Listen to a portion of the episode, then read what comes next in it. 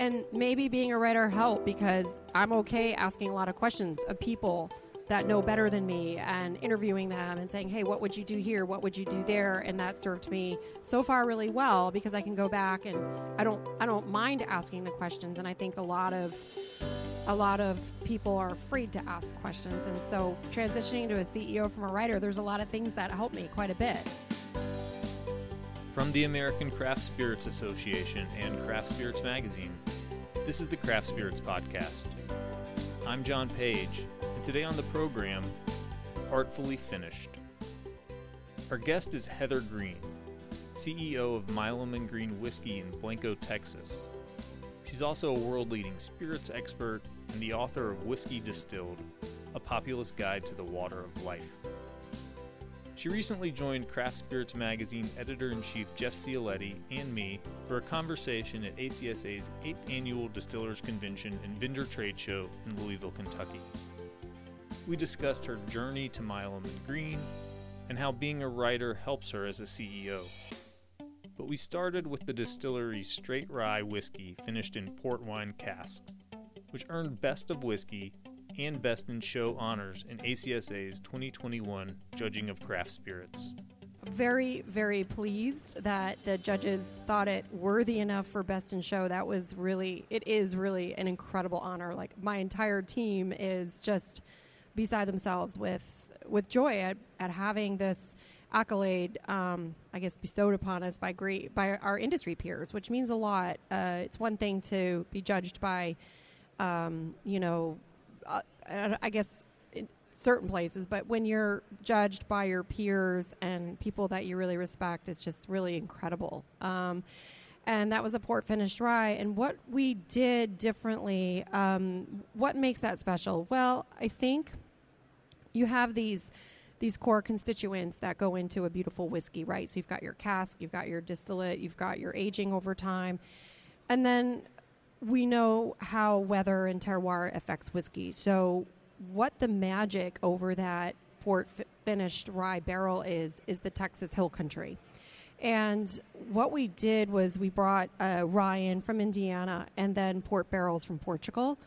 And we kind of waited to see what they would do, what the, the terroir and the port barrels would do to this rye whiskey. And we were very surprised. What happened was we had we had put it in for experiment experimental purposes, and we anticipated that this would take. I don't know. I was putting it like six months or something like that. Like, okay, let's see what happens in six months. Let's see what happens in seven months, eight months. You know, I come from also working in Scotland. I really loved the Balvenie Portwood um, 21 was a huge like I love that whiskey so I was really excited to be using port port barrels in a totally different way, uh, port pipe, excuse me. And then we we put them in the barrel. I think it was like around January. And in Hill Country, Texas, it gets really really hot, really really cold, really rainy, really. I mean, the temperature variance is really incredible. It's not it's not you know a temperate climate like Scotland. It's not you know it's, we don't really know how how the weather will affect a cask in Hill Country, right? So about I think it was like maybe five weeks later, Marlene Holmes. Now she was with Jim Beam for almost thirty years, and she's our distiller, master distiller at Milam and Green. And she called me. I was in Austin. I was not at the distillery, and she says, "We got to take this whiskey out of the barrel now." And it was about I think it was like five weeks or something. And I was like, "What do you mean?" And she said, "It's done. Like mm-hmm. it's it's really really porty." And what had happened was it was we went through a, a, a period of like cold temperatures and really hot temperatures. And this was in January, February. And, you know, that was acting, that sun, and was acting like an accordion on those casks. So it was expanding the casks and contracting, expanding and contracting, and infusing this incredible port flavor very quickly. So we get there and we're like, oh, darn it, except we didn't use the word right. darn it. we're like, oh, shoot. Everyone's over 21 here. we're, so like, we're like, shit. Yeah. Uh, we don't have a place to put it, right? So we needed to take it out of a cask and we had to put it somewhere. So we ended up working with a Fredericksburg winery to get a vatting tank. We had to get it in on a truck quickly, dump those barrels, and then we refilled that port pipe. And then we did it again and again and that became you know to kind of get some consistency lighten it up a little bit because it was really porty until we got something that we really liked and that's the story of our port finished rye. When that first call came from Marlene and, and you were away, were you like, "There's no way, five weeks? What?" Well, I try. I it was two things. Yeah, I was like, really, and then also uh, I trust her, so I was, you know, I believed it and didn't believe it at the same time. Yeah. And in fact, I was uh, there about a month ago. I mean, I go there a lot, but this was about a month ago. I was there, and um, there's a port finished. There's some rye finishing in a port barrel, and it was three weeks, and it felt almost too porty to me. In three weeks. Now, remember that was no, no. no they would have been put in. It was maybe a month and a half ago, so it would have been put in in September. And over September in, in hill country, it'll be over 100 degrees on many of those days. So in September, now we're looking even earlier. So this product is a labor of love. It's complicated. It's not that easy to make because you're constantly looking at the weather against what the barrels are doing, and then you have to vat it for consistency. So, you know, some barrels are going to be too porty and some are less, but how do you get that consistent flavor? And my fear, you know, is is is that hap- consistency happening? So we have an. Um, it turns out that you know, our team is doing an incredible job because I'm on the road a lot and, and working in many different places trying to grow Milam and Green. And then you get these awards and you think, oh my God, my team is so awesome. They're really doing it and figuring it out. So that's awesome. So what other uh, what other finishes you planning on playing around with that you can talk Oh my about? god, I would love to go gung ho on more finishes, but I think we have to. Our company is growing um, really fast, and we're so focused. We, we the products that we have, the port finished rye and our triple cask bourbon, which is three different casks, actually take a lot of um, a lot of time to create and i don't know right now if we have the wherewithal to like start bringing in sherry or rum mm-hmm. although we're going to experiment of course. Yeah. but our triple cask bourbon i mean those are three different ages three different flavor profiles and again it's the same thing. It's always monitoring what those core constituents are to create a consistent flavor in the whiskey and that consistent flavor you know you're going to always constantly be monitoring those different um, cask, and that also has to be vatted. And I think basically the team wants to kill me. Like, can't we just do something kind of just in and out? but we don't. So no finishes yet. And and you all are using product that you distill on site, also from Bardstown. We do, yeah. Talk a little bit about that. Really excited about a lot of stuff we're doing. So we are. Um, we just we just expanded in this, um, we're really lucky because we decided to expand during a, a, supply chain crisis and labor crisis. So that's been really fun. Mm, yeah. I can imagine. but we're expanded. We're very excited nonetheless. So we are uh, expanding from a our little our little pot still into a thousand gallon pot still by Vendome. Actually, that beautiful. You can see one over there. Uh, we're really excited about it. It's absolutely gorgeous. So we're just putting in the uh, chill chill units this week and steam piping over the next month, and we'll hopefully start distilling again. So we had to put that on pause as we expanded from our smaller still into a larger still. And one of the things I'm really excited about is we work uh, here in Kentucky. Marlene, this is her hometown. Obviously, she comes back and works the column stills, and we work together at Bardstown. And one of the things I'm really excited about this year is that we've been aging the same whiskey, the same team, the same mash bill, everything that we created in Kentucky, and we brought those we brought that down in totes into Hill Country before it was even barreled. So we get to monitor the difference of aging between Texas and Kentucky when everything else is basically controlled for, except for the stills and the which is big deal and the weather. And we're starting to see now we're two and a half years into this project and starting to see the difference. And I'm really excited about that. And you've been in the whiskey space for a while, but this is really your first foray as the CEO of a single distillery, correct? Yes. I mean, so uh, what was that transition like for you? And is it some place that you had, you know, five, ten years ago to envision yourself being? Mm-hmm. Well, Jeff, uh, transitioning into a CEO was the easiest thing I've ever done. Really? Everyone should try it. Everyone should try it. Everyone should try it, and preferably do it fi- about eight months before a pandemic, a worldwide pandemic. That I highly advise. How you didn't see that coming? I, I Hey, look, there were you could never, the world couldn't have predicted what happened. And as somebody who jumped on board to decide to scale a company up, um, it, every day is a fresh new challenge because of what's going on. And I will say, one of the things that um, my personality gravitates towards towards it. I actually really like the challenges every day. Um, you know, you can get stressed out, but there's always it's just different, and I I like that every single day is something new, and I I like that. I mean. I, before when I was writing, I mean, you're following your curiosity as a writer, and this is sort of the practical application of that. Like, okay, let's discover how or why or how we're going to move forward, or what what's the problem we need to fix here. Let's get into it and maybe being a writer helped because I'm okay asking a lot of questions of people that know better than me and interviewing them and saying, "Hey, what would you do here? What would you do there?" And that served me so far really well because I can go back and I don't I don't mind asking the questions and I think a lot of a lot of people are afraid to ask questions and so transitioning to a CEO from a writer there's a lot of things that help me quite a bit knowing the whiskey history as well what you can and cannot do Yeah. Um, getting to where I needed to be faster because I knew, you know, port, how to port, you know, what could, were the possibilities to create good spirit. So that transition on that aspect were easy. Other things are harder. You know, I'm not, uh, I'm not as fluid with Excel spreadsheets as I'd like to be. But again, it's just like calling the right person to There's help you with it. Yeah, so every day's a challenge, and it's it isn't for everybody. I don't think because there the amount of uncertainty every day or every night you have to deal with is not something for the faint of heart because it is. And then of course uh, piling on what's happening in the world.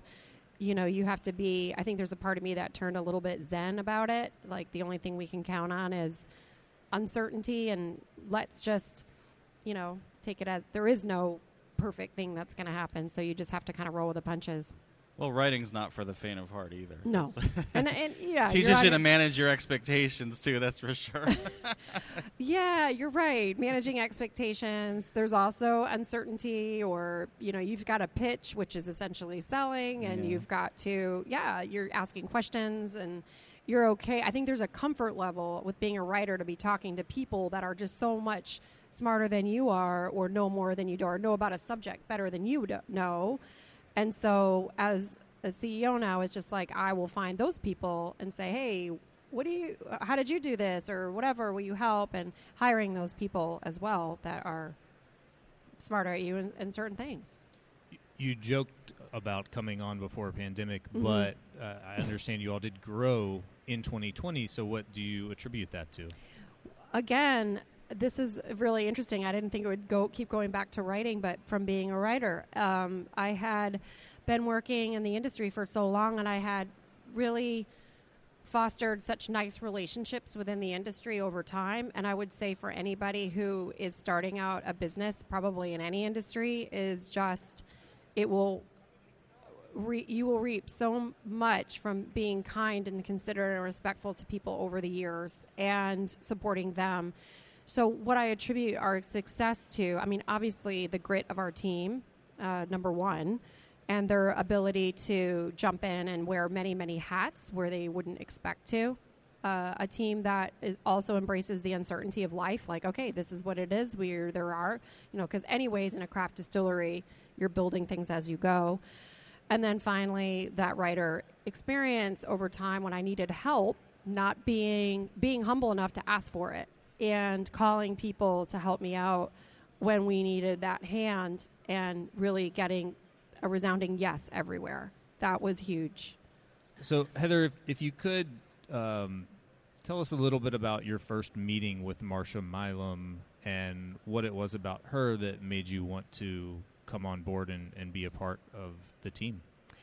Well, what um, it was that's a great question. So as I I'd written the book and then I started my own consultancy agency, so I was working for myself, writing and uh, working behind the scenes, and the team in um, Austin were very cool, you know, and she had built this seed of a really good uh, company and had a good product and good ideation. And there was a lot there. And of course Marlene Holmes having been this incredible distiller and being able to work side by side with her really was the thing that got me to to jump on board. So there was just this team in place, and I went down.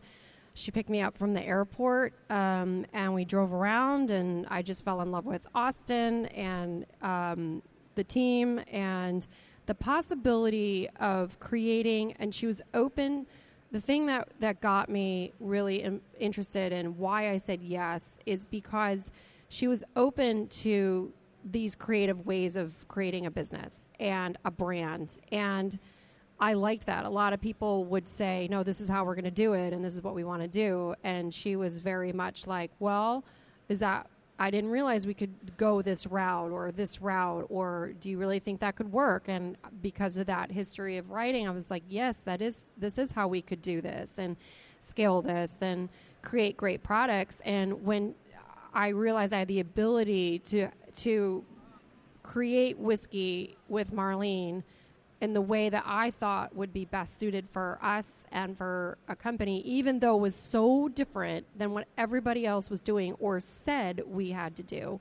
That's what really won me over is the opportunity to take 20 years of whiskey experience and Marlene's and and then pour that into a company was with the freedom to be able to do things um, was really compelling to me, as opposed to a narrative that had been laid over many um, uh, the way you build uh, distilleries, which was uh, not the way I wanted to do it. So it was like you know, there's there's different paths to building a distillery and scaling a company, and she was open to all of those rather than that narrative at the time, which was you have to do everything on site in one warehouse and um, and everything has to happen there. And I wasn't interested in that. I wanted to do that, and I wanted to do all these other things, like from my Scotch history background and working on the book and learning about Japanese whiskey. I wanted to do a lot of things. So it's like not just distilling and creating whiskeys there and bottling there and warehousing there, which we do, but the experimentation, still seeing how we could collaborate in Kentucky. I love sourcing whiskeys. Uh, in Scotland, there's a, a, nicer term for it, which is called independent bottling. uh, yeah, so I wanted to do it all. And that team was like, yeah, let's do it all. And you alluded earlier, you know, obviously the one thing that's on everybody's mind is the supply chain right now. Uh-huh. Um, do you have any sense, and I don't know what you've heard from your vendors or anything else, mm-hmm. what's 2022 going to look like? And uh, when can we at least hope to get out of that situation? I see my coworker Lauren shaking her head in front of me. She's like, "Never." Feels like never.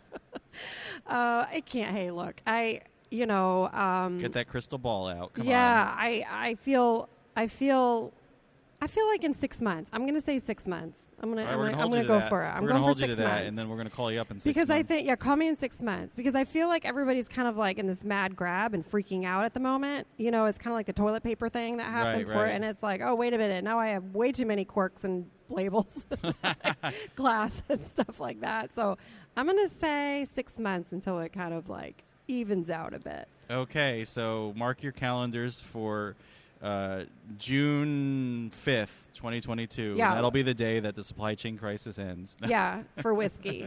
what do you think, Lauren? Hopeful. so Laura Marshall's with me. She does our lo- a lot of logistics and POs and things like all the back end stuff that people don't tell you is um, is the, really the sexiest part of the industry, but necessary. Yeah, I'm gonna say six. I'm gonna just I'm gonna do that six months. We'll even out. Um, do you have another question, or should we open it up to the audience if anybody?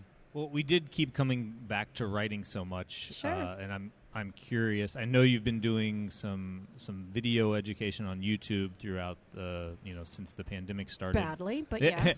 um, but do, do, you have any other? Do you even have time to think about other writing projects now, or are there things mm-hmm. in the works? I am so glad you asked that. This has been on my mind a lot, actually um, is how much I do miss writing and and doing education. And one of the things that our team is trying to help this year is get enough help for us as a team so that I can go back out there and do that for for not only our company but just in general. So yes, I really am hoping to do that soon. Um, I do love our whiskey videos, our whiskey school.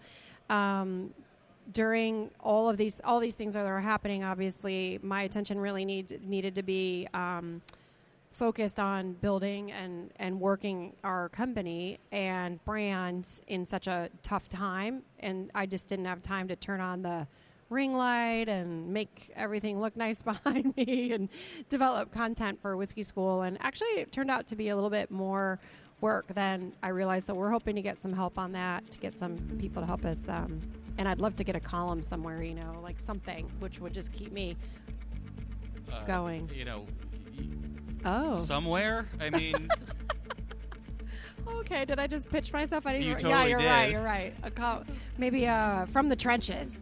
yeah, please. It's on. Yeah. Can you turn Yeah. something in by next Friday? Yeah. Hmm. Maybe. How many words? I'm kidding. A thousand. Thousand words next Friday. It's possible. Yeah. Yeah. Yeah. Yeah. We can do it. We can do it. That's our program for today. Thanks again to Heather Green for joining us. You can learn more about Milam and Green at milamandgreenwhiskey.com and more about Heather at heathergreen.com. And you can also read more about the distillery in the latest issue of Craft Spirits magazine, which you can find at craftspiritsmag.com. We'll be back in a few weeks. Until then, thanks for listening and cheers.